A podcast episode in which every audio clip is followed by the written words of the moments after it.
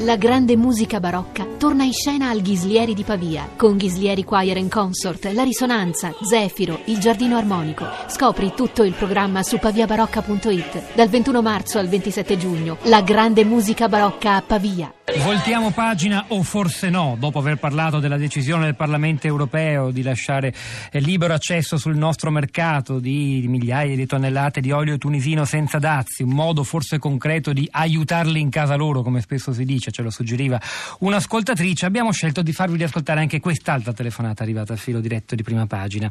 Enzo da Roma che si è presentato e ha detto io non ci sto a far trasformare la mia eh, contrarietà all'apertura delle frontiere, contrarietà all'immigrazione in xenofobia, perché la parola fobia si riferisce direttamente ad una malattia, ad un atteggiamento patologico. Se la prendeva con il povero Carlo Bonini che conduce prima pagina questa settimana, ma in realtà un po' con tutti i mezzi di informazione che la usano largamente questa parola. Lui poi faceva riferimento anche ad omofobia, come se ogni contrarietà, per esempio, ai matrimoni gay deve essere classificata come una malattia. Valeria della Valle, buongiorno e benvenuta. Eh, buongiorno, ha grazie. Ha insegnato linguistica italiana alla Sapienza, Università di Roma. Tra le sue varie attività ricordo quella di coordinatrice scientifica del eh, vocabolario Treccani, poi insieme a Giovanni Adamo coordina l'Osservatorio Neologico della Lingua Italiana. Ha ragione Enzo. Dunque, eh, ha, ha, anche un po' di ragione eh, e quindi non, eh, insomma, va accolta la sua, eh, la sua perplessità, eh, però in alcune cose, e eh, soprattutto quelle di ambito linguistico, ha torto. Mm, cerco di spiegarmi meglio. allora, intanto lui dice che ehm, la xenofobia non è una patologia mentale, eccetera, eccetera, ma in realtà la parola xenofobia, che è composta, come sappiamo, da xenos e quindi straniero, e però da eh, phobos, una parola greca, che in realtà vuol dire paura in origine.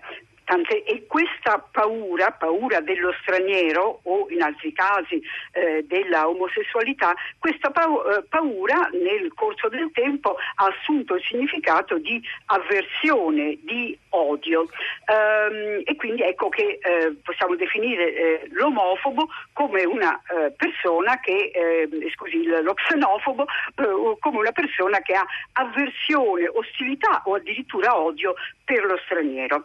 Eh, quindi eh, il nostro ascoltatore ha eh, diciamo, qualche torto quando eh, pensa che la parola voglia, dire, voglia indicare una patologia e quindi sia offensiva. Ha qualche ragione eh, quando eh, sostiene che questa parola non coincide col suo pensiero. Lui giustamente dice ma io sono contrario, non è che io sia, ehm, che io sia razzista, non è che io odi di un odio fanatico tutti gli stranieri stranieri. Quindi ecco, qui però entriamo eh, in un'altra, eh, in un'altra dimensione, e cioè quella della eh, semplificazione linguistica.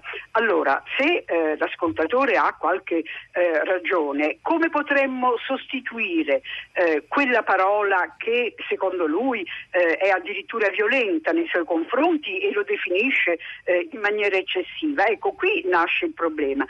intanto perché non ci sono sinonimi eh, che piacere, eh, che gli potrebbero piacere, perché eh, un, un, un, sinonimo è eterofobo e sono sicuro che anche lì lui avvertirebbe eh, quella componente no, fastidiosa eh, che allude se non a una patologia eh, sicuramente a un odio. Ehm, oppure dovremmo definirlo razzista e non, non, non, non voglio neanche pensarlo.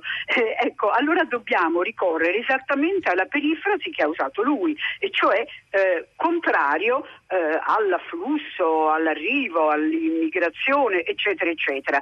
Eh, ecco, purtroppo questi sono per certi versi i limiti della lingua, ma eh, non ci possiamo fare niente, le cose stanno così, quindi ehm, eh, accogliamo per certi versi il suo suggerimento, e cioè non eh, semplificare troppo definendo xenofobi tutti quelli che eh, con eh, ragioni più o meno condivisibili, ma in ogni caso rispettabili e accettabili, sono contrari eh, all'arrivo indiscriminato eh, di eh, flussi migratori. Valeria Della Valle, noi la ringraziamo per questa micro lezione in pillole di linguistica che ci ha consentito di articolare